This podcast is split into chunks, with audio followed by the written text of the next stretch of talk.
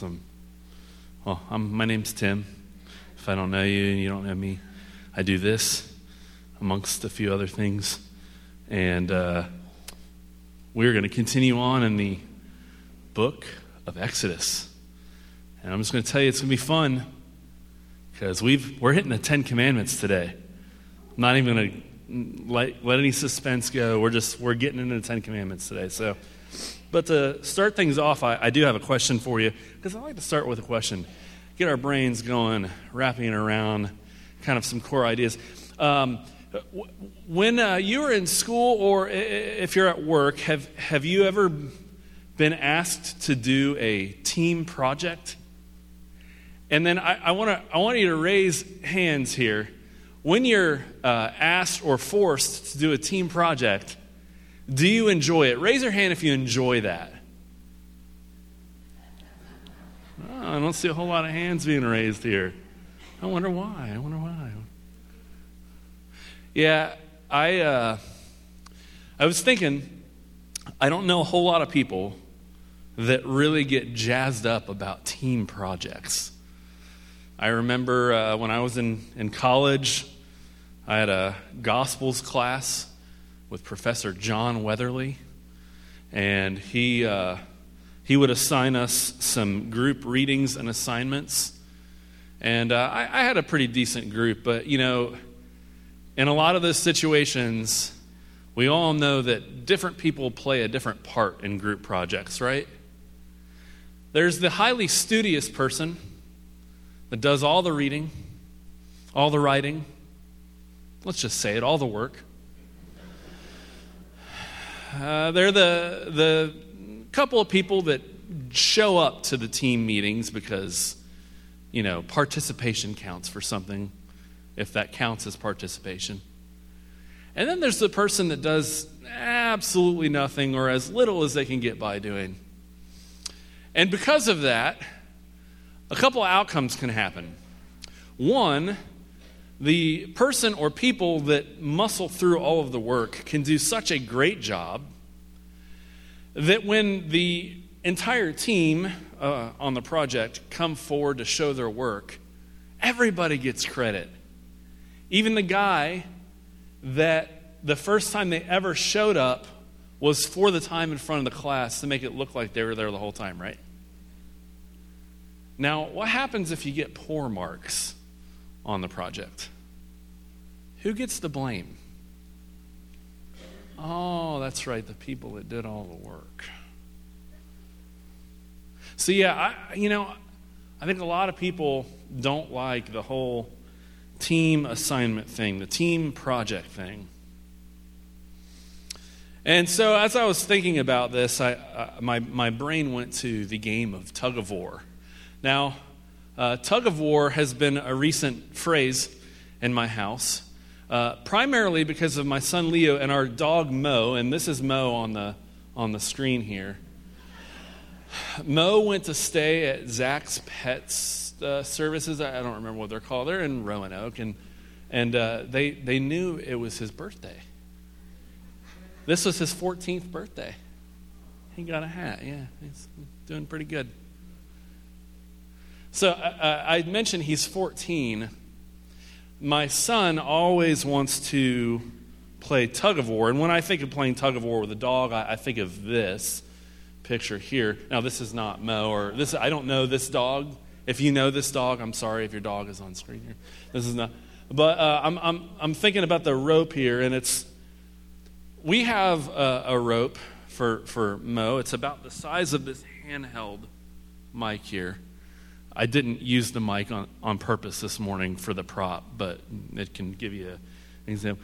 Um, now, Leo will say that he wants to play tug of war with Mo, which tug of war normally means that the dog has one end of the rope and you have the other, and basically you're holding on for dear life and, until the dog rips your arm off. I'm just kidding. Uh,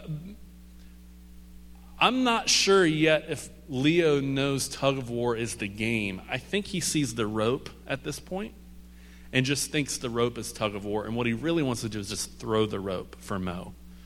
Which, admittedly, at 14, all Mo normally wants to do is lay around and sleep. But every now and then, if you pick up a toy, he will turn into four instead of 14, and he'll just go at it. And Leo loves and giggles when Mo goes for the toy. But of course, growing up, that wasn't what I thought about with tug of war. I thought about this. It was a yearly, uh, a yearly activity during field day, or uh, anytime you got to be outdoors in gym class, you would play tug of war. And of course, if you've ever played tug of war, you know the rules.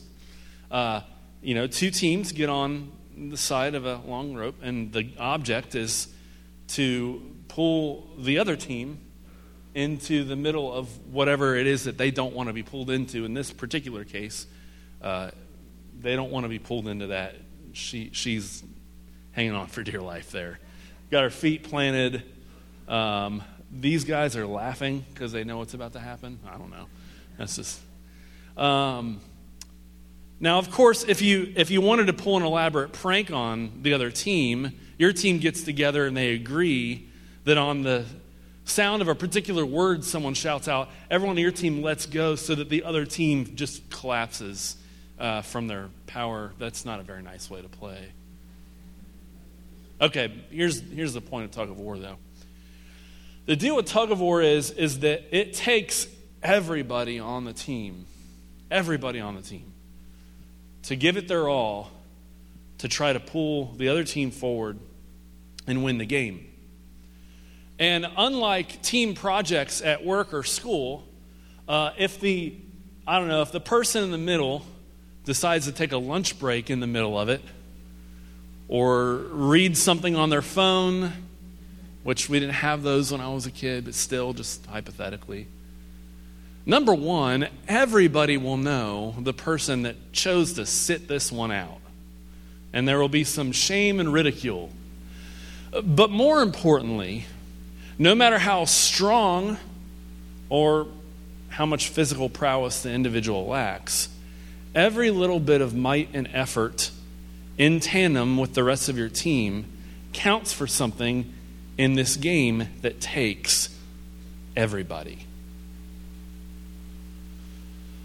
And the reason I was thinking about tug of war and I was thinking about this idea of people being and forming teams is because I think in our modern world, one of the things that we lose sight of in the biblical world is the notion of the collective, the collective effort, the community of faith.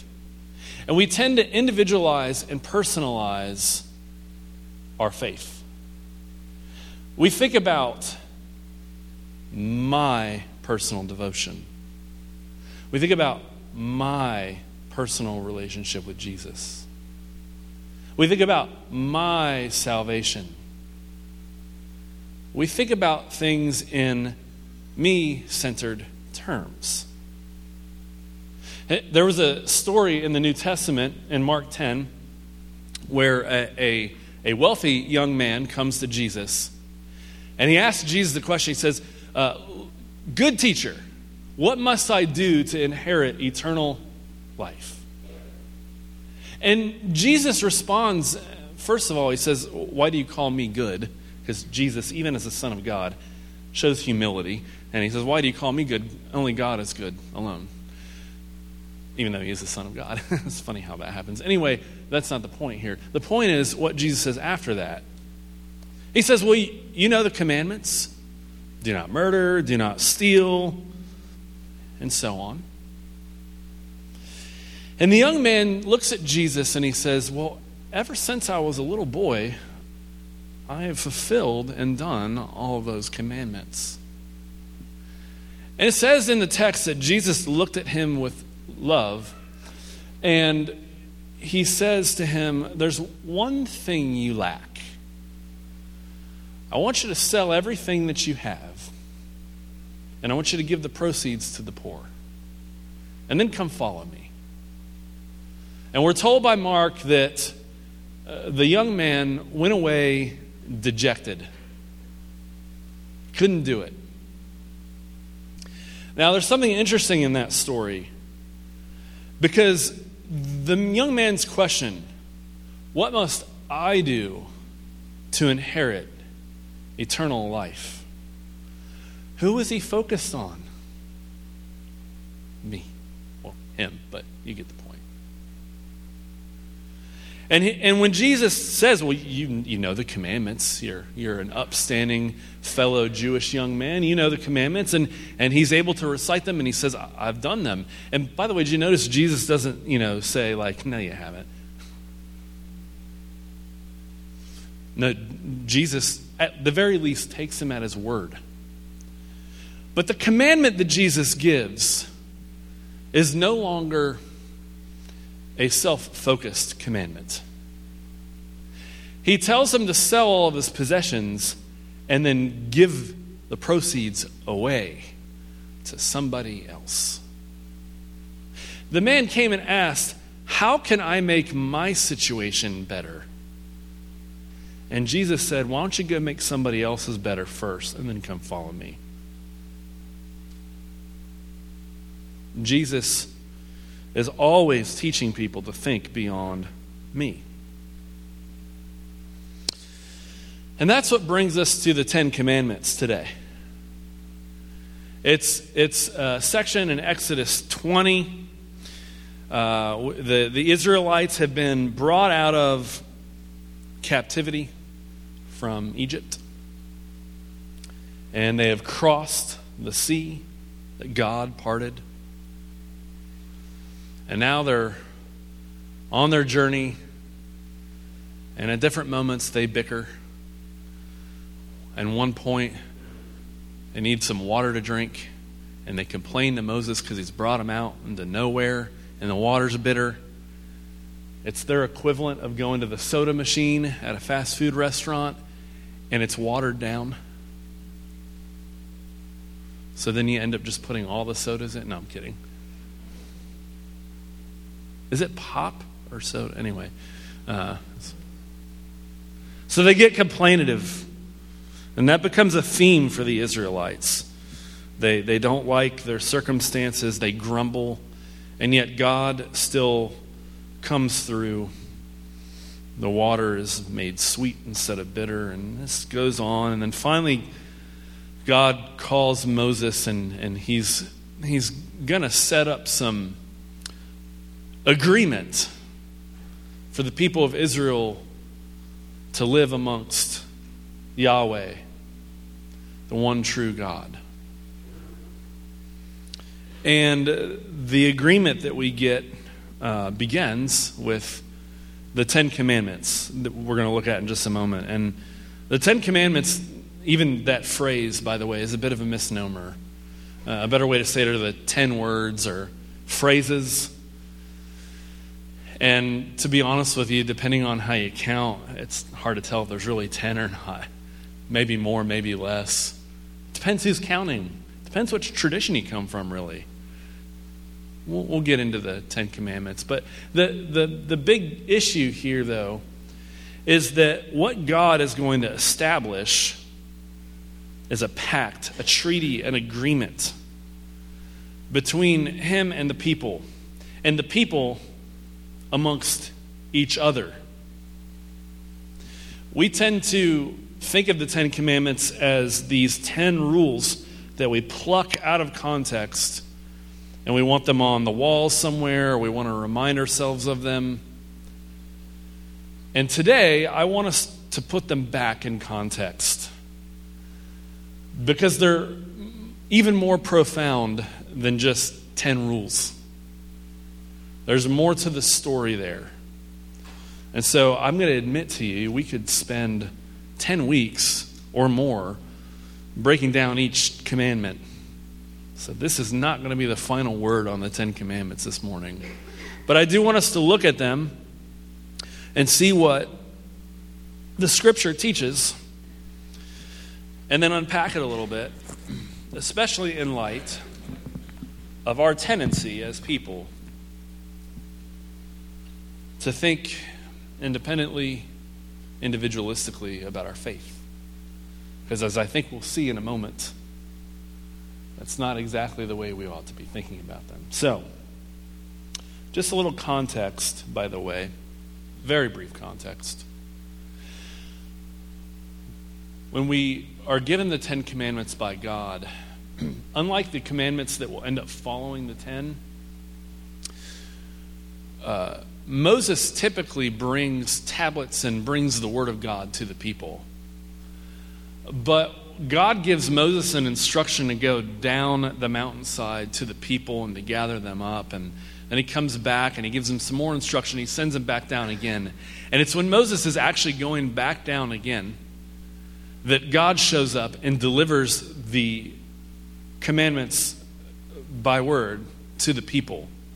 So Moses is not an intermediary when the Ten Commandments are given. God gives them directly to the people here. And this is what it says starting in verse 1 of Exodus 20. It says, Then God spoke all these words I am the Lord your God who brought you out of Egypt, out of the house of slavery. You must have no other gods before me. Do not make an idol for yourself no form whatsoever of anything in the sky above or on the earth below or in the waters under the earth. Do not bow down to them or worship them, because I, the Lord your God, am a passionate God. I punish the children for their parents' sins, even to the third and fourth generations of those who hate me. But I am loyal and gracious to the thousandth generation of those who love me and keep my commandments. Do not use the Lord your God's name as if it were of no significance the Lord won't forgive anyone who uses his name that way. Remember the Sabbath day and treat it as holy. Six days you may work and do all your tasks, but the seventh day is a Sabbath to the Lord your God. Do not do any work on it, not you, your sons or daughters, your male or female servants, your animals, or the immigrant who is living with you. Because the Lord made the heavens and the earth the sea and everything that is in them in six days, but rested on the seventh day. That is why the Lord blessed the Sabbath day and made it holy. Honor your father and your mother, so that your life will be long on the fertile land that the Lord your God is giving you. Do not kill. Do not commit adultery. Do not steal. Do not testify falsely against your neighbor. Do not desire and, and try to take your neighbor's house. Do not desire or try to take your neighbor's wife, male or female servant, ox, donkey, or anything else that belongs to your neighbor. And that's the end of what God says. And then we're given this, starting at verse 18. It says, When all the people witnessed the thunder and lightning, the sound of the horn, and the mountains smoking, the people shook with fear and stood at a distance. They said to Moses, You speak to us, and we'll listen but don't let God speak to us or we'll die. The people really, really, really don't like this situation. It was apparently pretty scary because God's kind of a big deal. So, God verbalizes to the people, they've been set up. And if you read chapter 19 in advance of what God says there, um, Moses is called to gather the people, and they're actually partitioned off from coming too close because if they come too close and even touch the mountainside, which has been made holy because of God's presence being near, uh, they have to be put to death. And if anybody touches the people that touch the mountainside, they have to be put to death. And if an animal accidentally touches the mountainside, uh, the animal has to be put to death. And if you accidentally uh, touch your animal that has touched the mountain, you get the point. It's not a good situation, so God tells Moses to keep the people at a distance. And so, not only that, but then we find out that God's presence brings about shaking and rattling and thunder and all these, these things, and the people are just terrified. And the people are gathered together in this terrified state, and God speaks directly to them.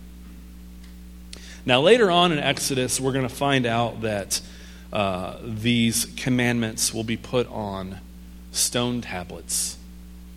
And if you've ever seen artistic depictions or films that portray this situation, you know, we think about the, the two headstones that have, you know, it's kind of like five commands and then five commands. Uh, the problem is that's not really a good, accurate portrait because God probably inscribed on both sides of the tablets. And the reason that there were two tablets is not because they didn't all fit on one. It was because God was making a pact, a treaty with the people with these commandments. And in ancient times, when you developed some sort of pact or treaty, you inscribed it on stone tablets. But much like any good record keeping, you want to make sure all parties involved have a copy. Got to have one for God, and you got to have one for the people. So, two. If you remember, and if you don't, God reminds you, and the Israelites here, he starts out by saying that he is the Lord who brought the people out of Egypt. Everything in the Ten Commandments is predicated on who God is. It's almost as if God is saying, I have brought you freedom from enslavement from a bad, vile, horrible power. And I'm giving you freedom to live under my pact, a loving God. But just so you know, if you choose to, it's going to be serious, serious business here. And he gathers the people together. So, again, and I like to say this even in New Testament, like when you see Paul give commands in his letters, there's a collective to these rules.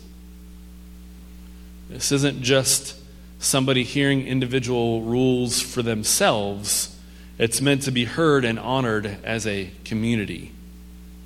And by the way, if you read the Old Testament and the story of Israel, you will find that when one person in the community stumbles, it has an impact on everybody.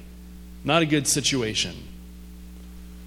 So, you know, you're if you're hearing these rules from God, not only are you petrified by just God's awesomeness, but you have to be thinking to yourself, hmm, these rules cover a lot of ground, and well, I'm a pretty good person myself, so I'm never going to break any of them, but oh, my buddy Joe over here, I'm not sure if he's going to do I'm not sure how he's going to do, and that's going to reflect very poorly on me.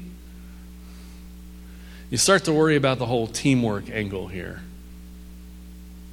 And that isn't even getting to the rules themselves. So let's do that, shall we? The first, the first rule from God, if we go back to verse 2 here, I am the Lord your God who brought you out of Egypt, out of the house of slavery. And then moving on, you must have no other gods before me. And he goes on to effectively say, uh, You should not make an idol for yourself, uh, no form whatsoever of anything in the sky above, or on the earth below, or in the waters under the earth. Do not bow down to them or worship them, because I, the Lord your God, am a passionate God. I punish children for their parents' sins, even to the third and fourth generations of those who hate me. Let's pause right there for just a moment. Again, you know what I said at the beginning? There's 10 depending on how you count, depending on where you decide to stop at what rule. And by the way, within these rules here, or the rule as, it, as it's kind of constructed here, uh, we get all sorts of things that have become part of uh, church theological tradition or arguments. For instance, did you know that in some denominations, if you go to a church building, you will find pictures of Jesus and the disciples and all sorts of amazing art everywhere? And then when the Reformation came along, uh, there were people that looked at, at this commandment and said, ah, we can't have any of that. You know why? Because they're making images. And if you make an image of something, you might worship it. But the thing is, is that takes something that God is saying in here, again, out of context. See, in this world, in the world that the Israelites are residing, There are gods everywhere, at least so the people believe, including, by the way, the Israelites. They are being called out of this world and into a world where they realize there is one true God and they are to worship Him only.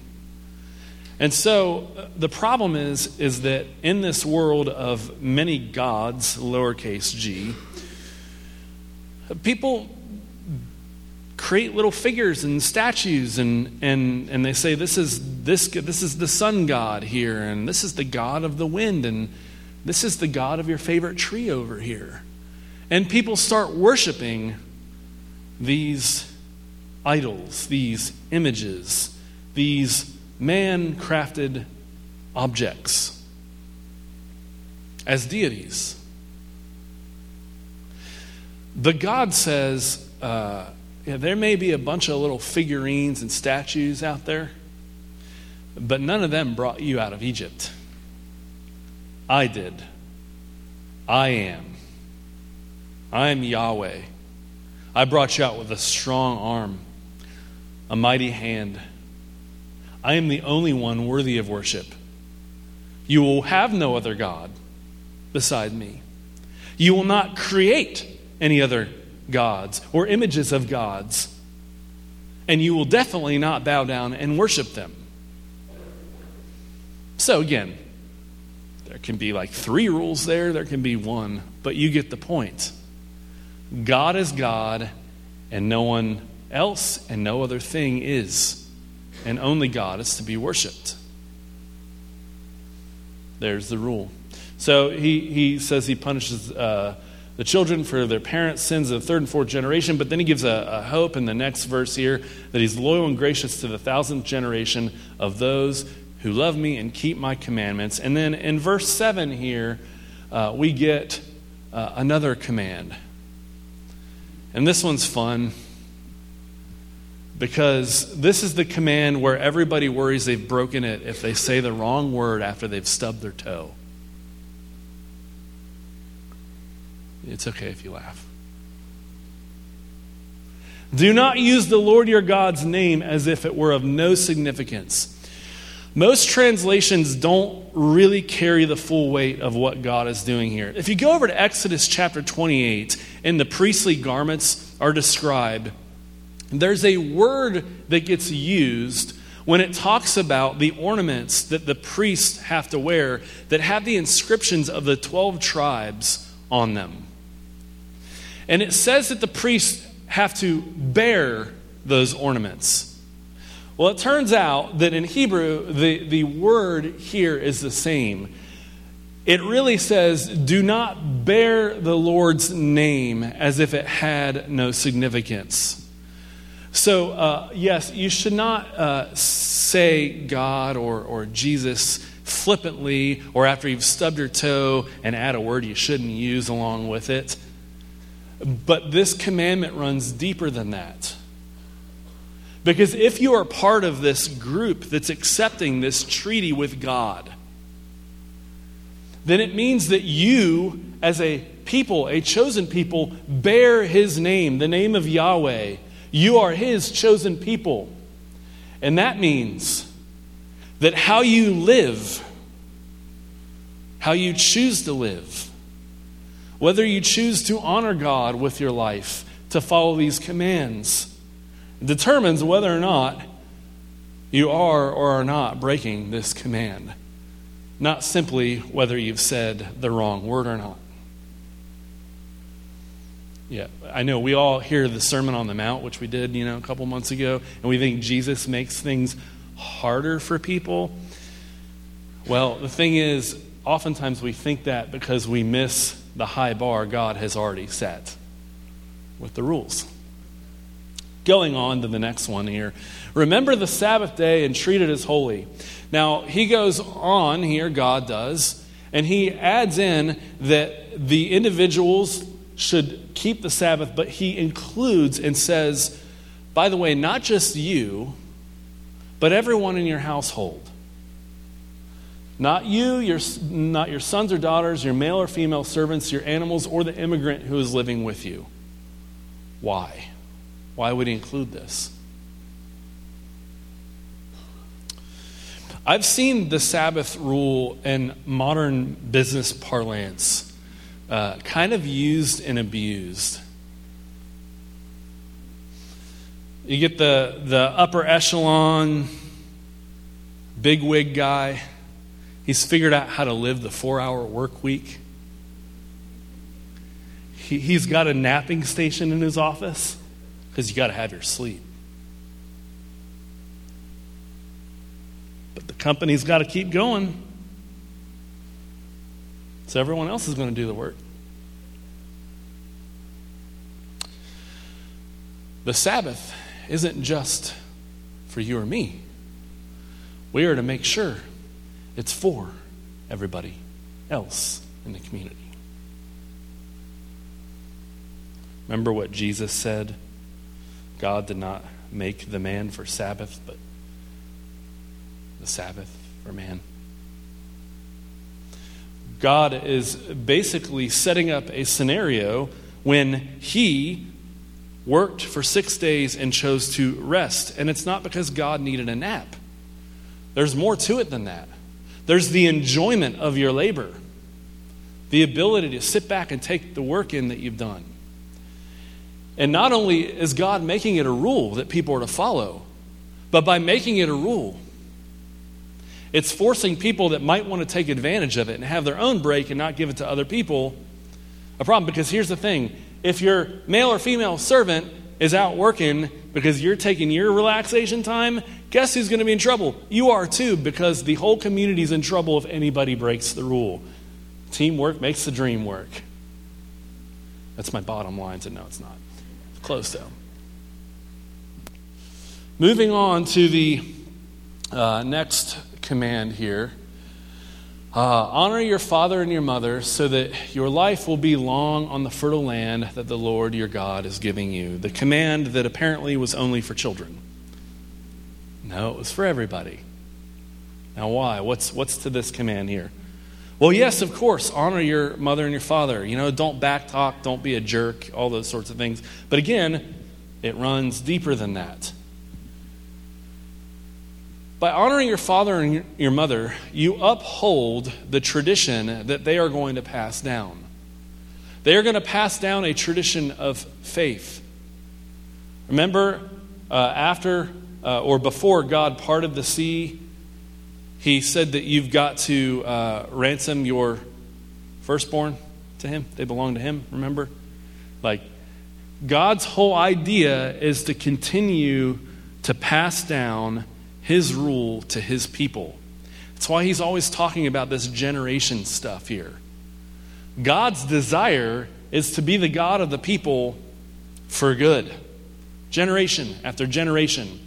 See, we often see this, and it says, so that your life will be long on the fertile land. And, and we read that and we say, yeah, exactly. Like, don't backtalk your mom or your life's going to be shortened. But actually, it's thinking more collectively speaking here than an individual preserving their life. It's about the people preserving their lives, the next generation and the next generation. If you fail to honor your mother and your father by disobeying their faith in the things God has given to them and passed down, you run the risk of being in that third or fourth generation that gets punished. And you don't want that.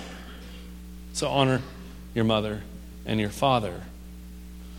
The next one, well, it's pretty self explanatory. Don't kill. Or don't murder, depending on your translation there. What's the point of this one? I don't have anything real deep to say other than you're preserving the right to live for somebody else by not getting so agitated that you take their life. And by the way, you're not passing judgment by killing somebody else and leaving judgment up to God if they've offended you in some way. Not only is your life important to God, but so is theirs, so don't take it.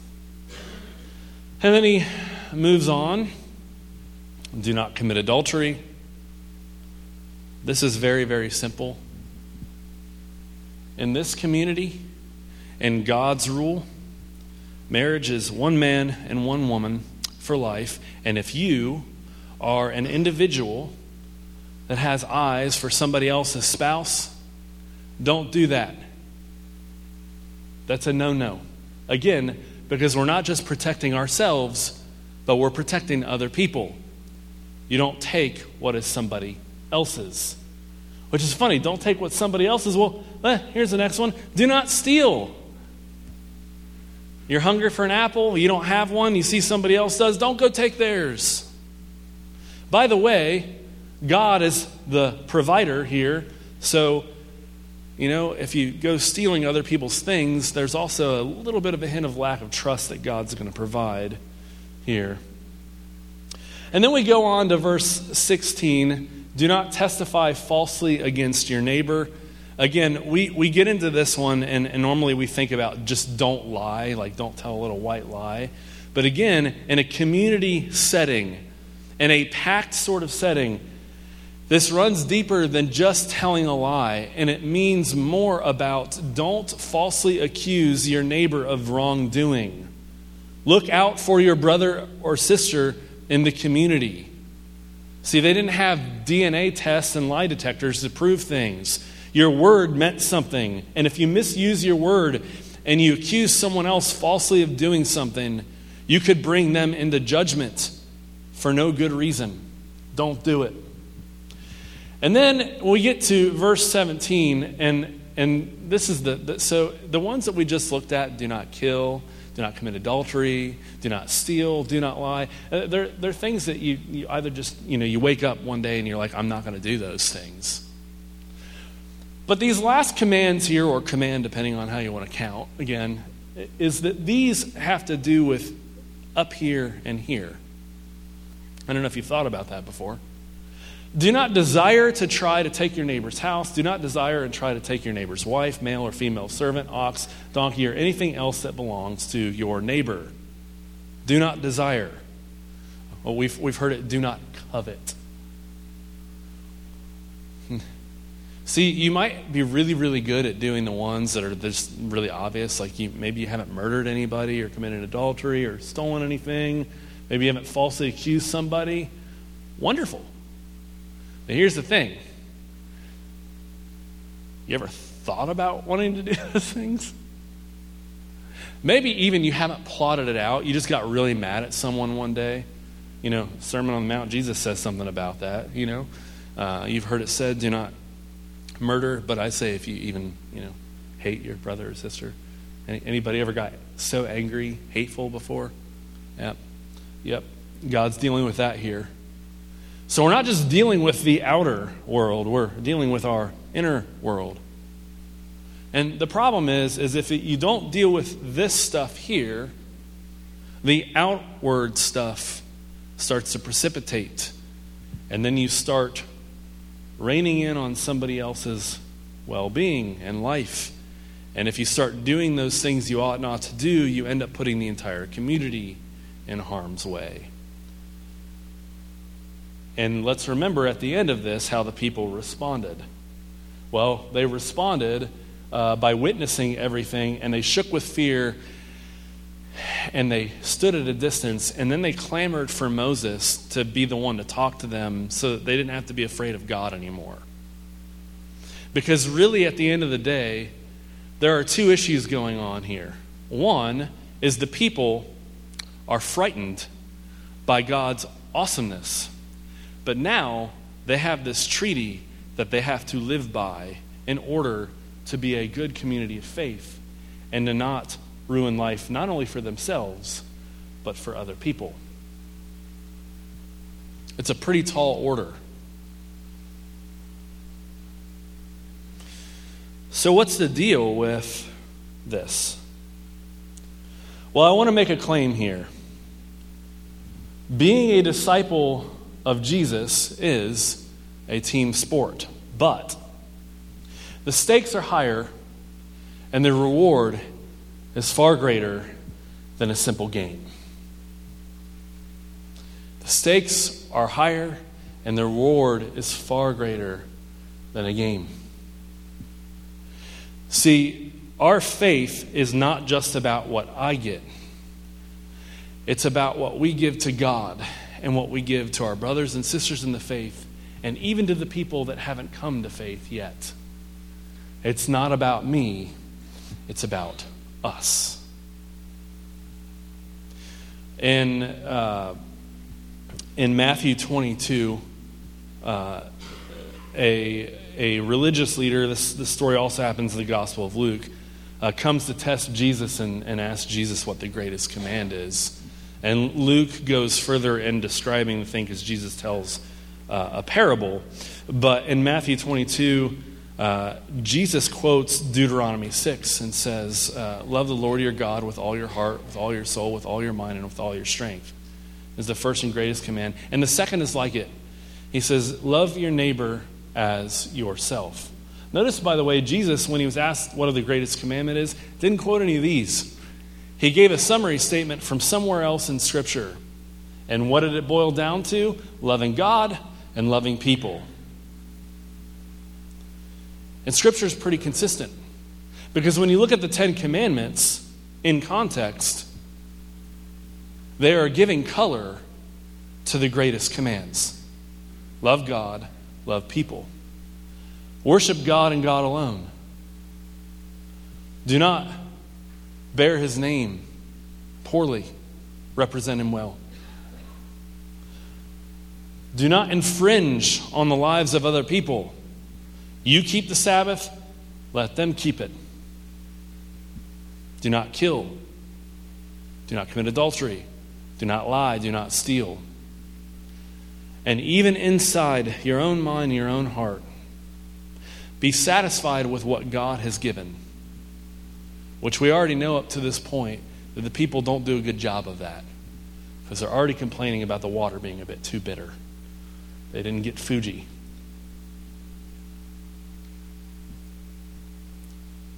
Imagine what it would look like if we approached our faith not as a personal devotion,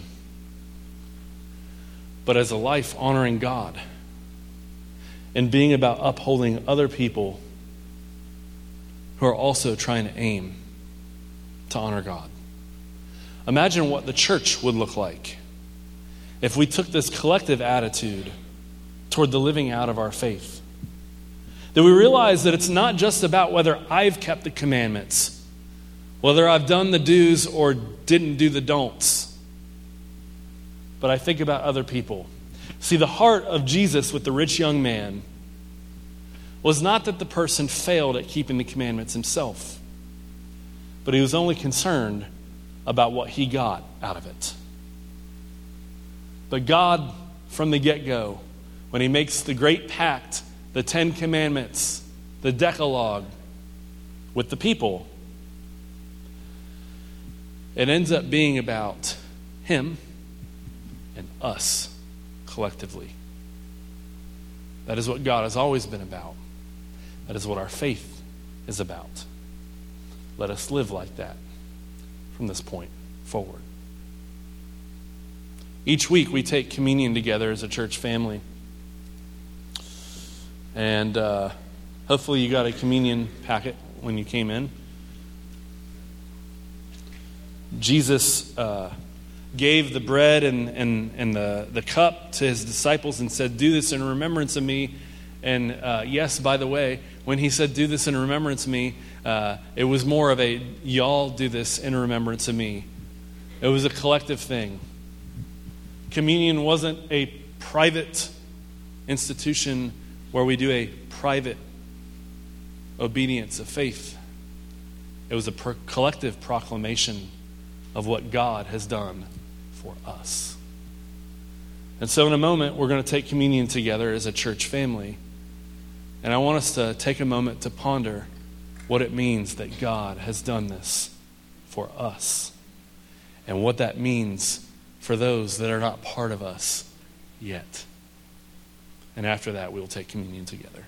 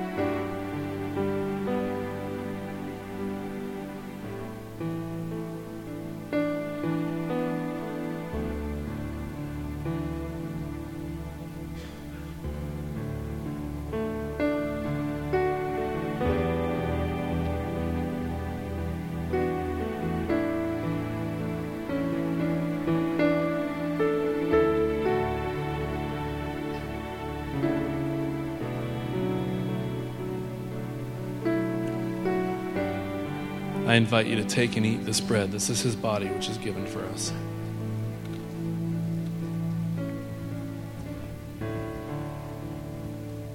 In the same way, I invite you to take and drink from this cup. This is blood poured out for us.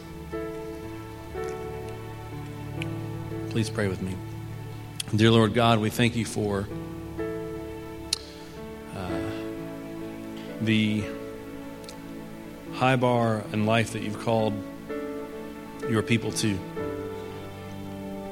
Whether it started with the Israelites or whether it is upheld for the church, as Jesus himself did not come to abolish the law but to fulfill it.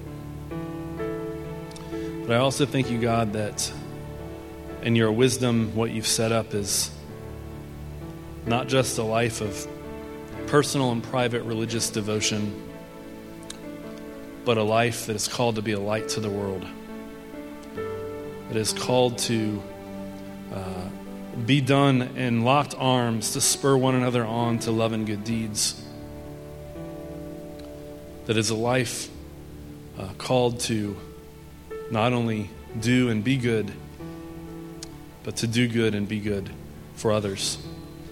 And so, God, I just pray that as we leave this space today and we reflect on these commandments that uh, many of us might know by heart, and, and, even if we don't, we've, we've heard about them.